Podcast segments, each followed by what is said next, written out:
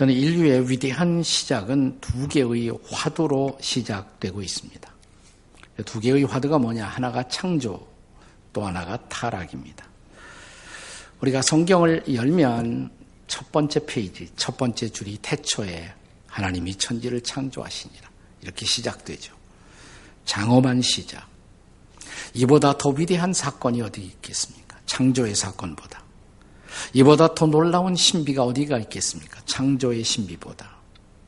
그러나 이 하나님의 놀라운 창조의 영광은 머지않아 피조물인 인생의 타락으로 그 영광이 훼손되고 있는 것을 성경은 보여줍니다.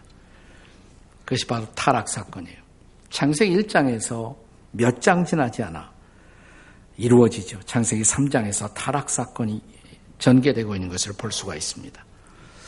바울 사도는 로마서 1장 23절에서 태초에 있었던 이 불행한 타락의 사건을 어, 단순한 몇 마디의 말로 아주 효율적으로 요약해서 증언합니다. 한번 같이 읽겠어요. 로마서 1장 23절 시작. 썩어지지 아니하는 하나님의 영광을 썩어질 사람과 새와 짐승과 기어다니는 동물의 모양의 우상으로 바꾸었느니라.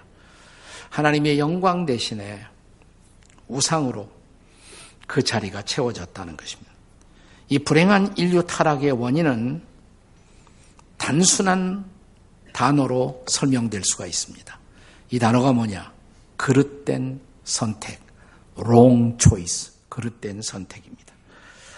자, 창세기에 보시면 하나님은 인간을 여러분과 저를 하나님의 형상을 닮은 존재로 지으시죠. 그 다음에 에덴의 동산을 선물로 주십니다. 거기서 마음껏 엔조이 하면서 풍성한 인생을 살라고. 그러면서 단 하나의 금지령을 주셨습니다. 그 금지령이 뭡니까? 자, 창세기 2장 16절, 17절의 말씀. 같이 읽겠습니다. 시작. 동산 각종 나무의 열매는 네가 임의로 먹되 선악을 알게 하는 나무의 열매는 먹지 말라. 네가 먹는 날에는 반드시 죽으리라. 선악과에 대한 많은 질문이 있고 장황스러운 대답이 있지만 그렇게 어렵게 이해하실 필요 없어요, 사실. 자, 이 명령은 이런 얘기입니다. 하나님이 인간을 창조하실 때 하나님을 닮은 존재를 지으시면서 가장 고귀한 선물을 주셨죠. 그게 자유예요. 선택할 수 있는 자유를 주신 것입니다. 그런데 이 자유라는 것은 모든 것을 다 할 수 있다는 얘기는 아니에요. 자유를 주셨지만 여전히 우리에게는 하지 말아야 할 일도 있다는 것입니다. 그게 바로 선악과예요. 하지 말아야 할 것도 있다. 그 교훈을 보여주는 것이 그것이 바로 여러분, 하나님이 우리가 하나님을 닮아서 우리가 선택할 수 있는 존재로 지음 받았는데 그렇다고 해서 하나님이 하나님도 모든 일을 다 할 수 있는 분은 아니에요. 그거 아십니까? 하나님이 못하는 일이 있어요. 하나님이 죄를 지을 수 없어요. 하나님이 거짓말할 수 없죠. 자, 우리에게 선택의 자유를 주셨지만 그 자유로 모든 것을 다 할 수 있는 것은 아니다. 그게 바로 선악과라는 자, 인생의 선택에는 선한 것뿐만 아니라 악한 것이 있다는 것을 가르쳐 주는 것입니다. 그런데 처음 사람이 어떻게 했어요? 이 말씀을 불신앙했어요. 선악과 열매를 따먹은 그 자체가 문제가 아니에요. 하나님의 말씀을 불신앙했습니다. 그리고 불순종했습니다.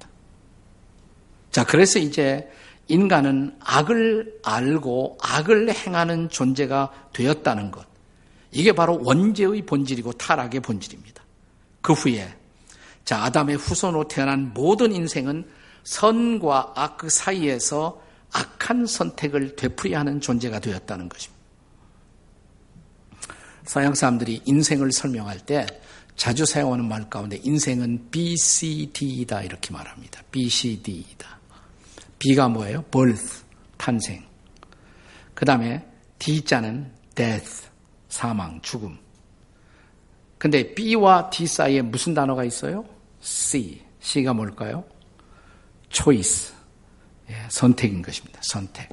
자, 출생과 사망 사이에서 우리는 무수한 선택을 하면서 삽니다. 그 선택이 인생을 만드는 거예요. 자, 오늘 아침에도 딱 여러분이 깨어나자마자 오늘 아침 뭘 먹을까? 오늘 아침 나오시면서 뭘 입고 교회에 갈까? 또 오늘 나는 뭘 할까? 아, 예배 가야지. 그 후에는 뭘 할까? 누구를 만날까? 다 선택이에요, 선택. 우리 하루의 선택이 하루의 삶의 질을 만드는 것입니다. 일생의 선택이 우리의 인생이라는 질을 만들어가는 것입니다. 우리가 선택한 그 많은 선택 가운데는 후회할 만한 선택들이 얼마나 많이 있어요. 네. 자, 근데 오늘의 성경 본문에 보시면, 텍스트에 보면, 인간의 선택, 인류의 선택 가운데 가장 어리석은 선택의 한 장면이 전개되고 있습니다. 물론, 이런 인간의 어리석은 선택조차 하나님은 개입하셔서 궁극적인 하나님의 선으로 만드십니다. 자, 이 사건이 뭐냐? 바라바 사건이에요. 바라바 사건. 자, 예수께서 이 땅에서 마지막 한 주간을 보내실 때 그때가 마침 6월절이었습니다. 6월절에 어떤 습관이 있냐면 죄수 한 사람을 무조건 석방하는 습관이 있었어요.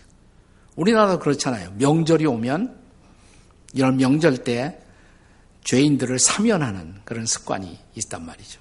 근데 그 당시 유태 나라에서 한 사람의 죄인을 석방합니다. 한 사람의 죄인. 근데 그 당시 유대의 총독이었던 빌라도가 가만히 보니까 자 예수님이 고발되어 잡혀왔는데 가만히 보니까 예수님 예수가 나사렛 예수가 죄가 없는 거예요. 이 사람을 놓아줘야겠다 생각합니다. 그래서 한 사람을 석방하는 거기에 예수를 적용시키면 좋다고 생각을 해서 자 나사렛 예수를 군중들 앞에 세우고 묻습니다. 유태인의 왕이라 하는 예수를 내가 놓아주는 것이 좋겠느냐? 묻습니다. 군중들에게. 자, 그런데 당연히 놓아달라고 그럴 줄 알았단 말이죠. 자, 이 사람에게 또 하나 후보가 있었어요. 그 사람은 강도예요. 강도를 놓아달라는 건 말도 안 되잖아요. 자, 그런데 40절, 본문의 40절에서 무리들의 외침을 들어보세요. 자, 다 같이 읽겠습니다. 시작. 그들이 소리질러 이르되 이 사람이 아니라 바라바라 하니 바라바는 강도였더라. 바라바는 강도였더라. 석방되어야 자, 그, 그 사람은 예수가 아니라고 그들을 말합니다. 예수는 십자가에 못 박아야 한다고. 십자가에 못 박혀야 할 죄인으로 죄 없는 예수를 지목하는 것입니다. 그리고 강도 바라바를 석방하라고. 예, 강도 바라바가 석방되었어요. 죄 없는 예수님은 십자가에 못 박히십니다. 이 어이없는 선택, 인류 역사상 가장 어이없는 이 선택, 이 선택의 사건이 가르치는 레슨은 도대체 무엇일까요? 첫 번째 레슨. 이 세상은, 우리가 살고 있는 세상은 진리가 뒤집힌 곳이라는 레슨이에요. 이 첫 번째 레슨입니다. 세상은 진리가 뒤집힌 곳이라는 것입니다. 오늘 본문이 시작되는 38절에서 빌라도는 유명한 질문을 예수님께 합니다. 어떤 질문이에요?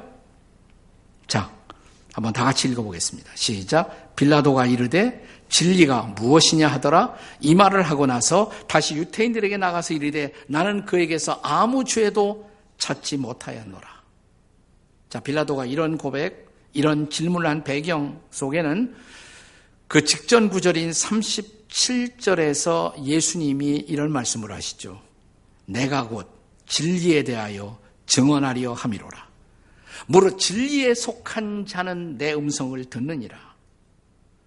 자, 이런 예수님의 말씀을 듣고 빌라도가 대답한 거예요. 진리가 뭐게요? 진리가 무엇입니까? 물론 이것은 무슨 진리를 알고 싶은 철학적 탐구의 정신 때문에 빌라도가 이런 질문을 한 것은 아니죠. 네, 빌라도는 예수님이 죄 없다는 것을 알았어요. 무죄하다는 것을 알았습니다. 그리고 그분이 가르쳐온 가르침이 선한 가르침, 또 진리를 가르쳐 왔다는 것도 어느 정도 인식하고 있었습니다. 실제로 예수님은 지금 우리가 요한복음의 막바지에 와 있습니다만은 우리가 잘 아는 유명한 요한복음 14장 6절에서 내가 곧 길이요 진리요라고 말씀하셨잖아요. 내가 진리라고. 그분 자신이 진리이고 그는 진리를 증언하는 진리의 아들이었던 것입니다. 그리고 요한복음 8장 32절에서는 진리를 알지니 진리가 너희를 뭐라 그랬습니까? 자유케 하리라. 자유롭게 하리라. 또 이어지는 말씀 요한복음 8장 36절에 보시면 그 진리는 단순한 철학적 진리나 형이사학적인 진리가 아니라 뭐라고 말씀하십니까? 그러므로 아들이 너희를 자유롭게 하려면 너희가 참으로 자유하리라. 하나님의 아들로 사람의 아들이 되어 오신 예수 그리스도 그분이 바로 우리를 자유케 하신다고 죄에서 우리를 자유케 하는 진리 그 자체이신 바로 그분이셨던 것입니다. 그런데 자, 사람들은 어떤 반응을 보입니까? 요한복음 8장 돌아가서 보시면 8장 45절에 예, 예수님이 이렇게 말씀하시죠. 내가 진리를 말함으로 너희가 나를 믿지 않는구나. 내가 진리를 말함으로 너희가 나를 믿지 않는도다. 자, 이것이 우리가 살고 있는 세상의 본질이에요. 타락한 세상의 본질이에요. 진리가 뒤집힌 곳, 진리를 말해도 진리를 듣지 않고 진리를 거부하고 있는 세상. 진리를 왜곡하고 진리를 뒤집고 있는 세상. 그것이 바로 타락한 세상의 본질인 것입니다. 자, 왜 그렇게 됐을까요? 자, 요한복음 8장 44절에서 이미 지적하셨어요. 한 번 더 읽겠습니다. 요한복음 8장 44절 시작. 너희는 너희 아비 마귀에게서 났으니 자, 그는 처음부터 살인한 자요. 진리가 그 속에 없으므로 진리에 서지 못하고 거짓을 말할 때마다 제 것으로 말하나니 이는 거짓말장이요 거짓의 아비가 되었습니다. 자, 여기 사탄 마귀를 가리켜서 예수님이 뭐라고 말씀하셨다고요? 거짓의 아비. 사탄은 거짓의 아비예요. 거짓의 아비. 그런데 요한복음 16장에 오면 예수님이 이 사탄 마귀에게 또 하나의 별명을 주십니다. 이 사탄 마귀는 거짓의 아비일 뿐만 아니라 그가 바로 세상의 임금이라고 말합니다. 세상의 임금. 즉 거짓의 아비. 그가 바로 이 세상을 다스리고 있다는 거예요. 물론 잠시 동안이지만 이 세상에 영향을 끼치고 세상을 다스리고 있어요. 그래서 세상이 어두운 세상이 되는 거예요. 이 어둠의 왕이 다스리고 있기 때문에. 물론 그런 존재는 이 사탄 마귀는 예수님에 의해서 심판되리라고 말씀하십니다. 심판되리라고. 나 그때까지 이 세상은 진리가 뒤집힌 것으로 타락한 세상 안에서 우리는 진리의 역설을 계속 보게 될 것입니다. 진리가 뒤집힌 세상. 이런 진리가 왜곡된 우리 세상에 모습 가운데 하나가 요즘 우리 사회의 핫 이슈가 되고 있는 바로 동성애 같은 사건이 아닐까 생각해요. 동성애 혹은 동성 결혼에 대한 주장 같은 거. 성경은 어떻게 말합니까? 로마서 1장 24절 25절의 증언을 들어보세요. 다 같이 읽습니다. 시작. 그러므로 하나님이 그들을 마음의 정욕대로 더러움에 내어버려 두사 그들의 몸을 서로 욕되게 하셨으니 이는 그들이 하나님의 진리를 거짓 것으로 바꾸고 잘 들어보세요. 진리를 무엇으로 바꿨다? 거짓 것으로 바꿨다. 진리가 거짓 것으로 뒤바뀐 진리가 뒤집힌 하나의 현상 뭐예요? 로마서 계속되는 1장 26절, 27절의 말씀입니다. 계속 읽겠습니다. 시작. 이 때문에 하나님이 그들을 부끄러운 욕심에 내어버려 두셨으니 곧 그들의 여자들도 순리대로 쓸 것을 바꾸어 영리로 쓰며 영리로 쓴다. 이게 무슨 말일까요? 영리로 쓴다. 영어 성경에 보시면 against nature 그랬어요. 자연을 거스린다. 본성대로 살지 않는다. 이 뒤집힌 모습, 하나님이 기대하시는 삶의 모습이 아닌 모습대로 살고 있는 하나의 현상, 무슨 현상이에요? 27절 계속되는 말씀. 시작. 이와 같이 남자들도 순리대로 여자 쓰기를 버리고 서로 향하여 음욕이 부릴 듯함에 남자가 남자로 더불어 부끄러운 일을 행하여. 이게 뭐 설명이 필요해요? 네, 요즘 소위 진보를 가장한 신학자들이 동성애를 정당하기 위해서 이 구절을 희한하게 해석들을 한단 말이죠. 이게 해석이 필요해요? 명확하잖아요. 분명하잖아요. 무슨 다른 해석이 요구된단 말입니까? 그런데 이런 분명한 성경의 증언에도 불구하고 오늘의 세상은 우리가 살고 있는 세상은 소위 성소수자의 인권이라는 이름으로 진리를 뒤집기에 혈안이 된 세상이 되었어요. 저는 물론 동성애자들을 우리 그리스도인들이 핍박하면 안 돼요. 여전히 그들의 인권은 존중돼야 합니다. 그들을 소중히 여겨야 합니다. 물론 그들과 우리가 견해를 달리하지만 그리고 그들이 주장하는 동성혼 같은 것이 정상적인 결혼 제대로 인정되지 못하도록 우리가 할 수 있는 노력을 다 해야 돼요. 우리가 어둠의 습관을 따라갈 수는 없단 말이죠. 그런데 묻고 싶은 것이 있습니다. 이런 우리의 노력에도 불구하고 세상에는 계속해서 점점 더 이런 동성애나 동성결혼을 지지하는 그런 목소리들이 더 커져가고 있어요. 우리 그리스도인들이 이것에 대해서 치열한 반대를 하고 있지만 우리가 얼마나 버틸 수 있을지 저도 잘 몰라요. 자, 그래서 동성애나 동성 결혼이 당연한 것처럼 주장되는 세상이 다수의 세상이 될 때 묻고 싶은 것이 있습니다. 그때도 우리는 진리편에 설 수가 있을까요? 우리가 박해를 받더라도 말입니다. 동성애자들을 놓으소서, 저 반동성애자들을 십자가에 못 박으소서라고 할 때에도 말입니다. 바라바의 석방이 교훈하고 있는 진리. 그것은 세상이 타락한 이후에 우리가 살고 있는 타락한 세상은 진리가 거꾸로 뒤집힌 곳이다라는 레슨입니다.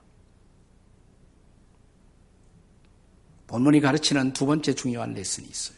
두 번째 레슨. 그것은 우리가 바로 강도 바라바라는 사실이에요. 우리가 바로 강도 바라바다. 내가 바로 강도 바라바다라는 사실. 자, 본래 십자가에 못 박혀야 마땅했던 죄인, 그가 바로 바라바였습니다.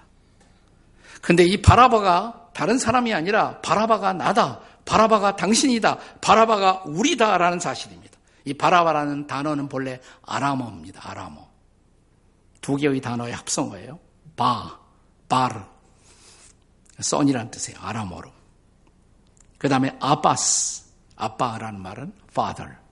그 아버지의 아들이다. 아버지의 아들이다 이런 뜻이에요. 자, 그는 자, 성경에 나오는 이 사람도 누군가의 아버지의 아들로 태어나 우리 모두처럼 평범한 인생을 살았을 거예요. 그러다 그는 인생의 어떤 사건에 휘말리면서 그는 강도가 되는 불행한 삶을 살게 됩니다. 강도가 되었어요. 오늘 요한은 그가 강도였다라고 분명히 말합니다. 사복음서에 다 나오는데요. 이 사람의 사건이. 마태복음에 보면 마태복음 27장 16절에서는 그를 가리켜 유명한 죄수 이렇게 기록합니다. 유명한 죄수. 아마도 세상을 떠들썩하게 하는 어떤 사회적 범죄를 저지른 주인공이었을 것입니다. 자, 마가는 마가복음 15장 7절에서 이 사람을 가르쳐 밀란을 꾸미고 그 밀란 중에 살인하고 체포된 자라고 말합니다. 누가는 자, 이제 누가복음 23장 19절입니다. 같이 읽겠습니다. 누가복음 23장 19절 시작. 이 바라바는 성중에서 일어난 밀란과 살인으로 말미암아 옥에 갇힌 자로라라고 말합니다. 강도하고 살인한 자예요. 강도에다 살인까지 한 자. 이웃들에게 민폐를 끼친 사람입니다. 당시에 유대 율법에 의해서도 명확하게 그는 십계명을 깨뜨리고 율법을 범한 사람이었습니다. 이 사람이야말로 십자가에 못 박혀야 마땅한 사람이 아니겠습니까? 야고보서 2장 10절이야 12절의 말씀을 혹시 기억하시나요?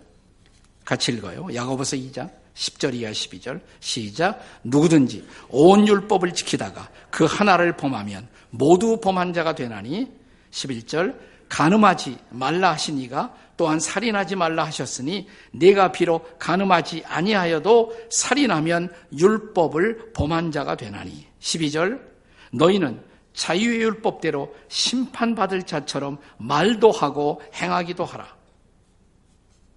이런 성경의 기준에 의한다면 자, 이 바라바라는 사람 명백하게 율법을 범하고 심판을 받을 자가 아니겠습니까? 그런데 바라바만 그렇습니까?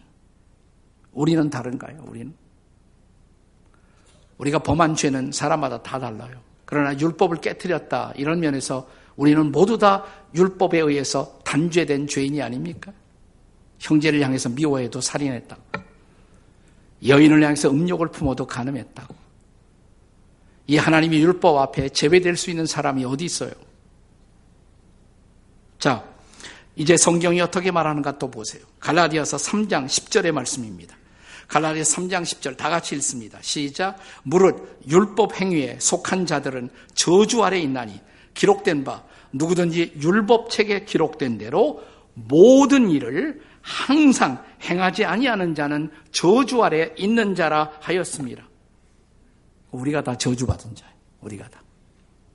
왜? 율법을 율법의 모든 계명을 언제나 항상 행하지 아니하는 자. 그러니까 율법 계명 중에 하나만 깨뜨려도 하라 하지 말아라. 그게 율법이잖아요. 하라 하지 말라. 그 중에 하나만 깨뜨려도 우리는 저주받아 마땅한 사람이라고 말합니다.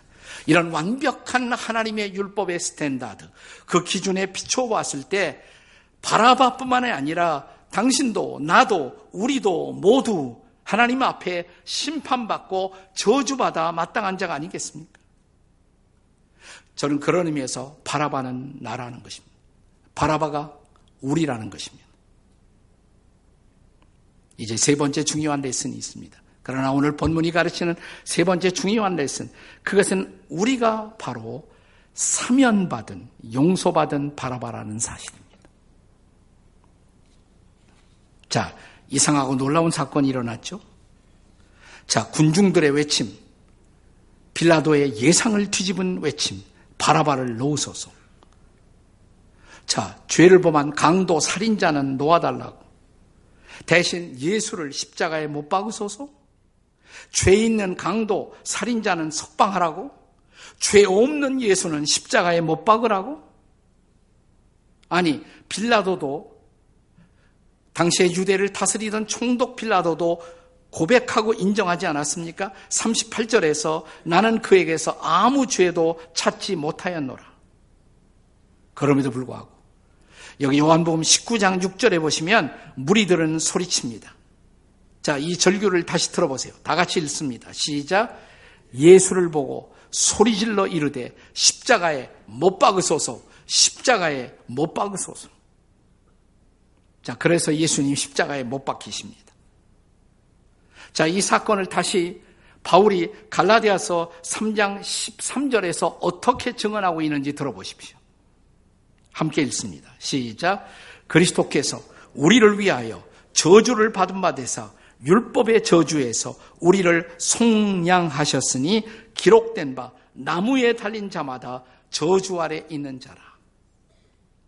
최악의 죄수의 형벌, 나무에 못 박혀 죽이는 것. 저주받은 자로서. 근데 거기에 그리스도께서 달려 그리스도가 우리 대신 저주를 받으셨다는 거예요. 왜? 우리를 속량하시기 위해서. 여기 중요한 단어가 나와요. 속량하시기 위해서. 송량이라는 단어는 히라보의 엑사고라소, 엑사고라소. 영어로 redeem, 속량하다, redeem. 이 단어의 본래의 뜻은 이런 뜻입니다. 값을 지불해야 돼요. 값비싼 대가를 지불하고 자유를 주는 것. 그게 바로 속량이에요. 자, 예수님은 우리를 속량하시려고 십자가에서 자신이 대신 매달리는 값비싼 대가를 지불하시고 그래서 우리에게는 용서를, 우리에게는 자유를, 우리에게는 구원을 주셨다는 것이 바로 이것이 속량인 것입니다. 속량. 바라바는 예수께서 십자가에 못 박히는 모습을 보았겠죠? 바라바가 풀려났잖아요, 이제. 대신 풀려났어요.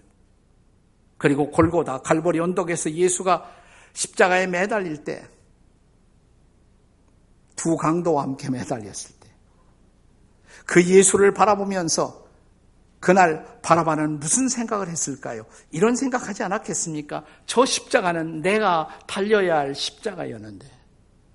안 그래요? 저 십자가는 내가 달려야 할 십자가였는데.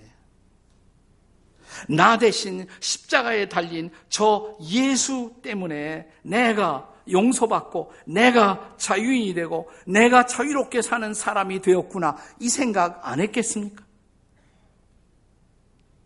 이것이 바로 여러분과 저에게 우리에게 일어난 사건이에요. 우리가 속량을 입은 구원을 입은 사면을 입은 놀라운 사건인 것입니다. 1900년대에 미국의 한 청년이 이, 손재주가 많아서 뭐 고치는 거 잘했어. 자동차, 마차, 뭐못 고치는 게 없었어. 낮에는 열심히 일하고. 근데 은사가 또 하나 있었어요. 노래를 기가 막히게 잘 불렀어요. 밤에는, 저녁에는 자기를 초청하는 모든 곳에 가서 노래를 불렀어요. 한 번은 시카고에 바에 가서 큰 무대에 가서 노래를 부르게 되었는데 거기 갔던 크리스찬 한 사람이 이 사람의 노래를 듣습니다. 크리스찬이 뭐하러 바에 가는지 난 모르겠습니다만은 노래를 듣고 감동을 받아요. 아, 저 사람, 저 기막힌 목소리, 저 기막힌 은사를 가지고 하나님을 노래하면 얼마나 좋을까? 하나님을 노래하면. 그래서 만났어요. 친구가 돼요. 그리고 그 사람을 시카고에서 당시에 열리던 무디 전도 대회에 초청을 했습니다. 전도자 무디가 어, 하고 있었던 전도 집회에 초청을 했어요. 거기서 이 청년이 예수를 믿게 돼요. 인생이 바뀝니다. 그러자 그는 자기에게 주어진 이 노래의 탈란트를 가지고 찬양을 만들기 시작합니다. 시도 쓰고 찬양을 만들고 노래를 부르기 시작합니다. 찬양을 부르기. 그가 가장 좋아했던 찬양의 주제들이 나 대신 십자가에 못 박힌 예수. 예수님이 나 대신 죽으시고 구원 얻은 그 놀라운 은혜를 그는 찬양하기 시작했습니다. 너무너무 찬양하기 좋은 거예요. 그리고 이 사람이 너무 초대가 많이 오니까 아예 그냥 사업을 제꼈습니다. 그래도 먹고 살아야 되잖아요. 돌아다니면서 뭐 찬양해서 몇 푼이나 벌겠어요. 손재주 가지고 자기의 온 비즈니스를 찬양 사역을 하면서 돌아다니면서 부지런히 찬양하면서 뭘 했냐면 찬양 여러 곳에 돌아다니다 보니까 이 큰 피아노 뭐 올겐 가지고 다닐 수가 없고 작은 올겐이 있었으면 좋겠다. 그래서 접히는 조그마한 올겐을 만들어요. 작은 올겐. 모바일 돌아다닐 수 있는 쉽게 가지고 다닐 수 있는 올겐을 만들어요. 지금도 전 세계 작은 올겐 보면 그 올겐 가운데 이런 팻말이 붙어 있습니다. 뭐냐면 Bilhorn Brothers Organ Company. 이 사람의 이름이 빌혼이에요. 빌혼. 지금도 많이 볼 수 있어요. 이 사람이 만든 올겐이 지금도 돌아다녀요. 이 사업이. 너무 잘 되는 거예요. 그 사업이. 돈도 꽤 벌었어요. 하지만 자기가 번 돈을 다 전도하는 일에 이 사람은 다 소모하면서 계속 자기를 구원하신 주님을 찬양합니다. 찬양합니다. 그가 가장 좋아했던 찬송 중에 하나를 우리가 불렀어요. 그게 찬송가 260장이에요. 우리를 죄에서 구하시려. 이 찬양. 주 예수 십자가 지셨으니 기쁘게 부르세 할렐루야 나 구원 얻었네. 2절에 보시면 우리를 주께서 구했으니 이전에 행하던 악한 일과 추하고 더러운 모든 죄를 온전히 버렸네. 3절에 나 지금 죄에서 사함받아 거룩한 백성이 되었으니 이 육신 장막을 벗을 때도 겁날 것 없네. 후렴에 찬송하세 찬송하세 주님 나를 구하셨네. 주가 나를 구원하셨네. 빌혼의 간증. 바라바의 간증도 그 간증이 아니겠습니까? 주께서 나를 구하시려고 대신 십자가에 못 박히셨다고. 그래서 나 구원받았다고. 그래서 나 용서받았다고. 그래서 나 사함받고 새 생명 얻었다고. 이것이 또한 여러분의 간증, 나의 간증, 우리의 간증이 아니겠습니까? 사면받은 바라바.